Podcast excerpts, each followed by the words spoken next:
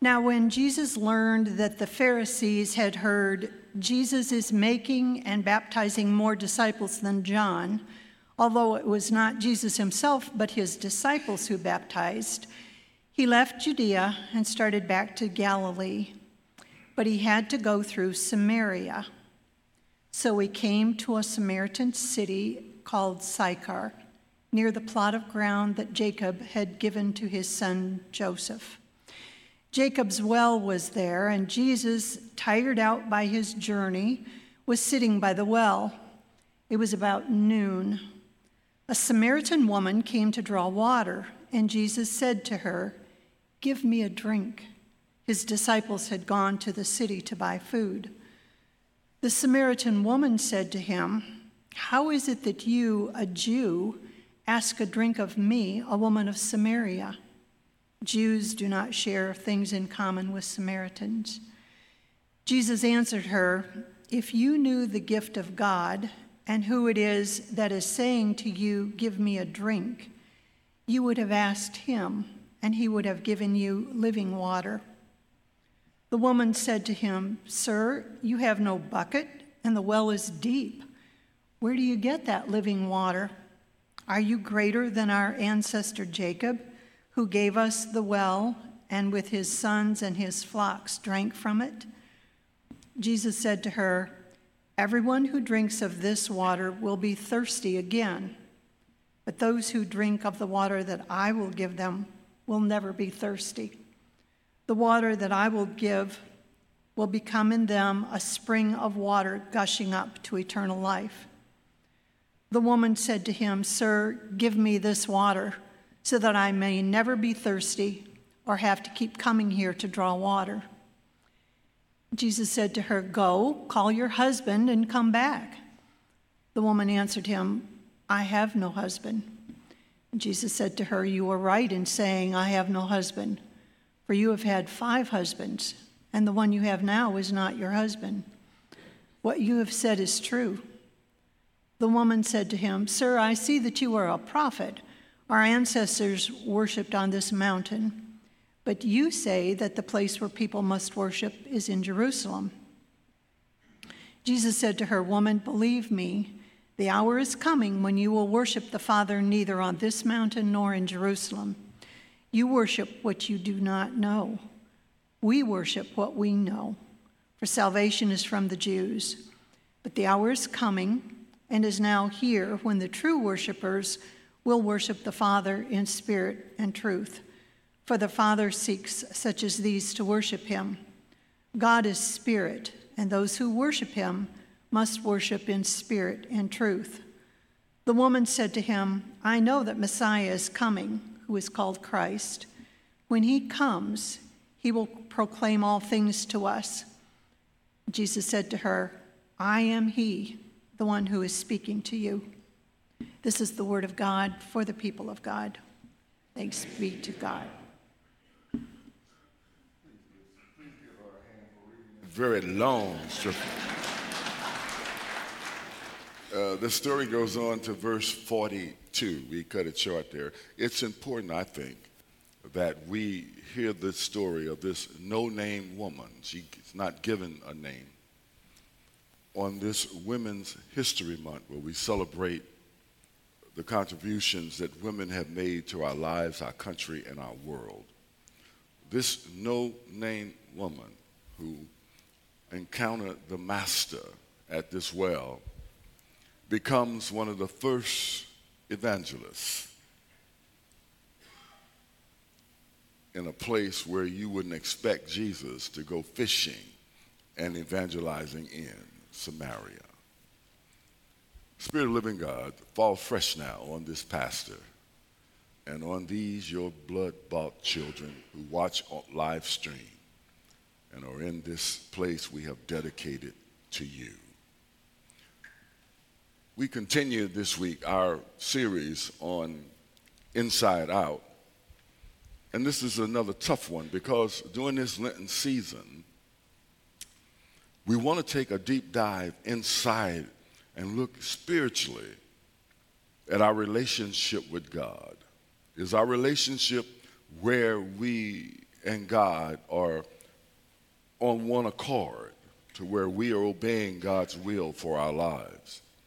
And then we take that spirit filled information and we live it out in a world that's desperate to know that Jesus Christ is Lord. In this text today, we read about an encounter that Jesus had with a Samaritan woman at a well. This encounter, my brothers and sisters, is significant, not only because it shows Jesus' compassion and love for all people, but also because it provides insight into why Jesus said he must go through Samaria. Samaria was a region in ancient Israel that was populated by people of mixed ancestry. After the Babylonian captivity, when a woman, or Israelite, married a non Israelite man, they called that child a mixed race, a Samaritan. They were not liked very well by the Israelites, who considered them to be unclean and unworthy of any association with. But Jesus knew that his mission was to reach out to all people, regardless of their social status, regardless of their ethnicity or their background. By going through Samaria, Jesus was breaking down the cultural barrier that exists between Jews and Samaritans. He was showing that God's love and grace extended to all people and that salvation was not limited to one group or one nation. Jesus' encounter with this Samaritan woman was a powerful demonstration of Jesus' ministry. At the time, women were not considered equal to men. Yet Jesus engaged her in conversation and offered her living water. This woman who went to the well at the heat of the day, and I believe that because most people didn't go to the well in the heat of the day. Most folk went early in the morning or late in the afternoon when it was cool. I believe that this woman went to that well in the heat of the day because she did not want the whispers of her fellow citizens talking about her and saying who she was and who she was not. I believe that she went to the well at the heat of the day because she wanted to be alone. And it's at times when we think we are alone that I've discovered we encounter Jesus in powerful new ways. She goes to that well and Jesus offers her eternal life. Jesus' statement was, I must go through Samaria. It was not a coincidence or a random decision. It was a deliberate act of compassion and love as he sought to reach out to those who were marginalized and shunned by society. Samaria was, the, was in the northern part of Israel, sandwiched between Judea and Galilee. Politically, Samaria was not a distinct region, but its culture and religion was definitely distinct from the Israelites of Judea. Their distinction was the result of the northern kingdom of Israel being led at the time by Jeroboam many years prior who established a counterfeit religion with his own place of worship to counter Rehoboam's control of the southern kingdom of Judah. Now, eventually, the Samaritans were exposed to the cult god Baal. And that led them, many think, to be conquered by the Assyrians. They scattered the Assyrians were smart. They scattered the middle and upper class throughout the conquered nation, replaced the, the dispersed Israelites with unbelievers from other parts of the country and lands. This new citizen, these new citizens of Samaria, then intermarried with rema- the remaining women to create what the Israelites termed half breeds. The Israelites hated the Samaritans, so much so that when they returned from exile, 70 years after being in exile in Babylon, the Samaritans offered to help them rebuild the temple, and the Israelites refused. The Samaritans help. So the Samaritans constructed their own rival temple on Mount Gerizim. There they worshiped what they thought was the one true and living God with, a, with mixed religion and monotheism and idolatry. The relationship between the Jews and the Samaritans could at best be described as strained. The Israelites would often avoid Samaria altogether, even though it would have been quicker to go through Samaria. They would go east across the Jordan River, head north on the south, bypassing Samaria, and then cross the River Jordan again when they neared their destination. Jesus knew the friction that existed between these two cultures. When he arrived at the well at Sychar, Jacob's well, he understood very well that Jews and Samaritans had no dealings. And that's where I want to put my spiritual pen this morning, right there. And I want to focus on this observation Jesus had to go through Samaria. Not around it, not above it, but through Samaria. The text says, and he must needs go through Samaria. The word must means necessity, compulsion, destiny. But what was the compulsion? What was the destiny? We know that Jesus left Judea out of necessity for his cousin John the Baptist's sake. You know, the crowds were leaving John and coming to Jesus' people to be baptized. And the religionists were so using that fact to break down the to break up what was the movement, the revival that has that was started with John. They used that fact to downgrade John's ministry. And if you want more about it, read John 3 22 to 26. Jesus did not want to create a competitive scene and damage John's ministry. So he left the area and headed for Galilee. But if he didn't want to create trouble, if he didn't want to cause problems, why did he choose to go through Samaria? That seemed to be the last place that if you don't want to cause problems and bring attention to yourself, why would he go to Samaria of all places? Why not cross the Jordan and go around Samaria like a good Jew would do?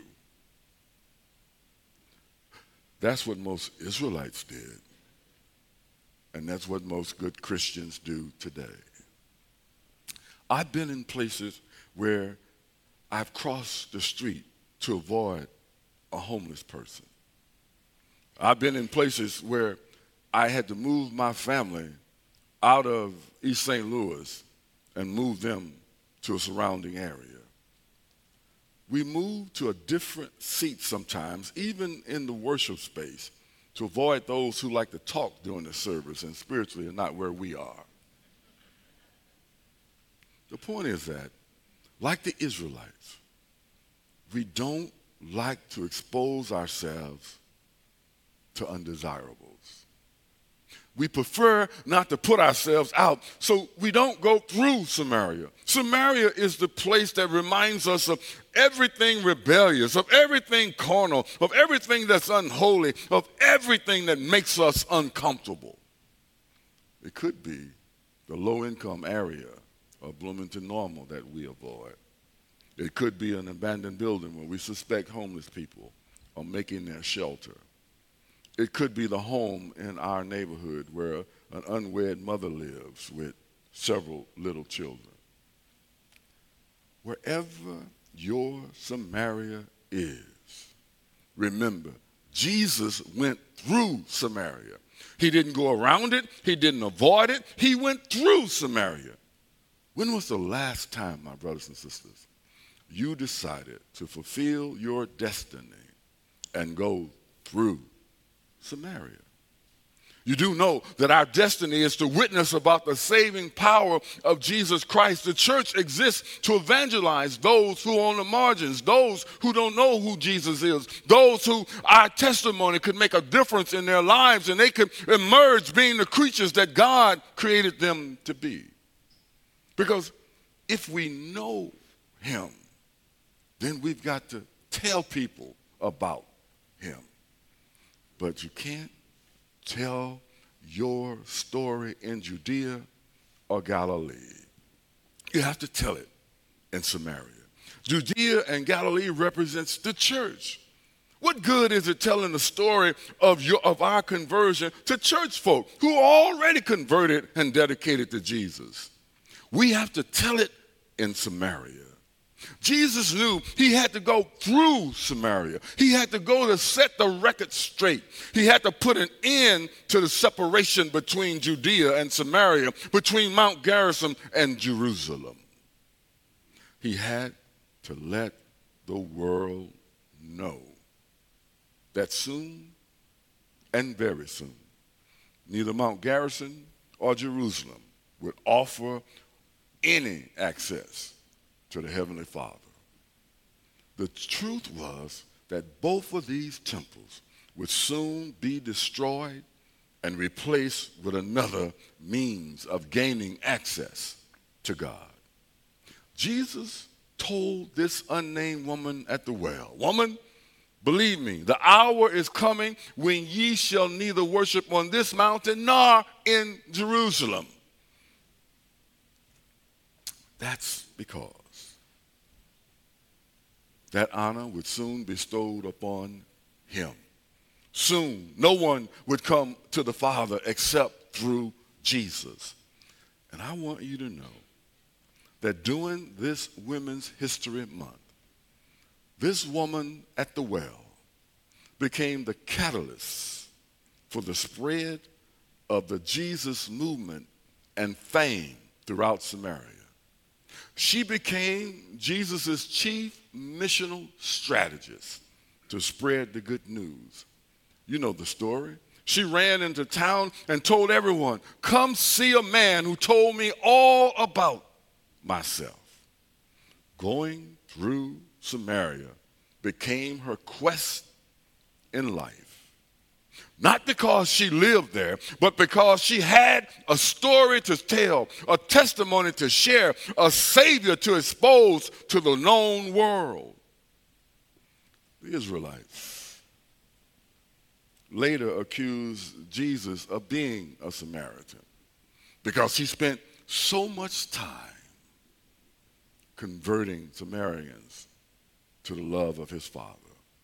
When was the last time you were accused of being a Samaritan. Have you been reaching out to the Samaritans in your neighborhood? Or are you doing like I did a few times, crossing over to the other side to avoid them? It's the joy of our salvation so great that we cannot help but to tell everyone, especially in Samaria, the good news of how Jesus entered into my life and I've never been the same ever since. The good news that I could venture outside of my safe surroundings and venture into unknown places because God is calling me upward and higher. There's another interesting angle to the story, though, of this woman at the well.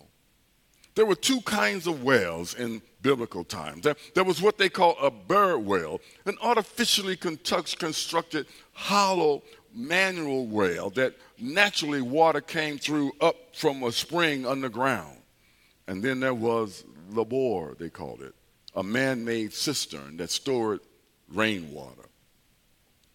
The well at Sychar was Jacob's well, a spring fed well about 23 meters or 75 foot deep, two and a half meters wide or a little over eight foot in diameter.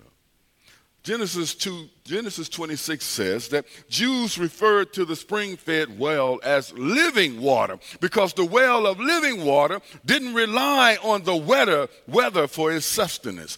It continuously replenished itself from the underground spring that God had provided the Samaritan woman came to Jacob's well to get some living water. She didn't want the stagnant water that so often lay in the cisterns for days after it rained in the front of her house. She wanted living water, water that had life in it, water that was pure, water that would do her no harm and cause her no ill will. Jesus knew. That was why she was at Jacob's well. And that's why he said, if you knew the gift of God, and whom it is that said, Give thee, give me a drink, you would have asked me or asked him to give you living water. And then Jesus clarified his statement, saying, Whosoever drinks of this water in this living well, they will thirst again. But whoever drinks of the water that I will give them will never thirst again. But the water that I give them shall be in them a well of water, well springing up into everlasting life. Now, I understand more clearly why Jesus referred to himself as living water to this woman at the well. Jesus always becomes what his prospects need because he is the continuous source of God's supply. He does that for me and he does that for you.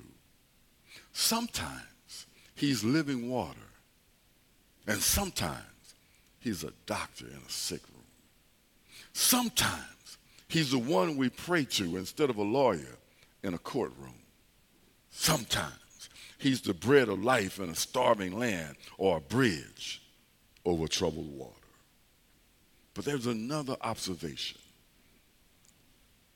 Wells in the desert were and are a valuable commodity. Every house had its own cistern, but no one would drink, would think of withholding water from a neighborhood that needed it. There were wells built on the outskirts of town to provide water for the many caravans of people who traveled through their land. Water was freely shared in those days. Do you see my point now, brothers and sisters? Shouldn't we then be sharing our living water freely? if the Israelites of old understood the importance of giving folks water in a dry land, shouldn't we, who have the living water, who have King Jesus on our side, shouldn't we be spreading this living water freely? What good is it to seal a fountain in a thirsty land? We need to take our living water into Samaria. The Israelites ignored the spiritual needs of this woman because she was a Samaritan. The disciples ignored her because she was a woman. But Jesus sees the worth in every living soul. The story is told, my brothers and sisters, of, of the prime minister of France who summoned a brilliant young surgeon to perform a very serious operation on him. Before the surgery began, he told the surgeon, Now, I don't want you to treat me the same way you treat those people down in the poor, miserable neighborhoods, the wretched folk that you are used to serving in your charity hospital. The surgeon replied, Sir, every one of those miserable wretches, as you call them, is a prime minister in my eyes. God's field of harvest is ripe, but the laborers are few. Could it just be we're too choosy about the fruit we pick? There isn't a soul on earth that deserves any less than our best attempt to make it what God intended for that soul to be. The whole of our humanity is our field of service. When we're on our way to church, to a church event, to a meal, to Bible study, or worship, invite a Samaritan to come along with you. There are people living all around us who were probably not in the neighborhood a week. They weren't there a few days before they got to know the local grocer or the hairdresser or the clerk at Walmart, the gas station attendant, or even a politician. How long must it take for them to meet us, Christ's representatives, and become acquainted with his living water through us? We have a message to take to Samaria that Jesus is the way, the truth, and the life. That Jesus is the same yesterday, today, and forever. That Jesus, my brothers and sisters, is truly the Alpha and the Omega, the first and the last, the living one. That Jesus is the Lamb of God that takes away the sins of the world. We have to go through Samaria, my brothers and sisters, so that everyone has the same opportunity to repent and confess of their sins. So that everyone has the opportunity to accept Jesus Christ. So that everyone has the same opportunity to ask for forgiveness. So that everyone has the same opportunity to ask for grace and mercy from Jesus Christ. So that everyone has the same opportunity to humble themselves and join us proclaiming, Come and see a man who told me all about myself. As followers of Jesus Christ, we too, my friends, are called to break down the barriers that separate us from others. We are called to love our neighbors as God loves us and show compassion to those who are hurting in this world. Friends, God calls us to not talk about it, but be about it. It's uncomfortable leaving your comfortable space and headed to Samaria. It was uncomfortable for me to become the first African American pastor of Calvary. But if I had not come, I wouldn't experience the love of God in all of you. And I wouldn't experience the acceptance that you have poured out to me. And I wouldn't have been able to take that love and support and acceptance out to a world that needs to know that there are people who care about them. This world has not gone to Hades in a handbasket. There are saints there are saints that are waiting with outstretched arms to say, Welcome, my brother. Welcome, my sister. Spirit of living God, thank you so much for the opportunity that you provide us to minister in places that we wouldn't go without your Holy Spirit. Thank you that you allow us to be your hands and feet in a world that desperately need to know that you have not abandoned them, you have not left them alone, but whatever they're going through at this moment, you're going through it with them. My God, my God, my God, I pray that your Holy Spirit will continue to stir up in me and stir up in others the need to be spreaders and evangelists of your gospel. In my brother Jesus' name we pray. Amen.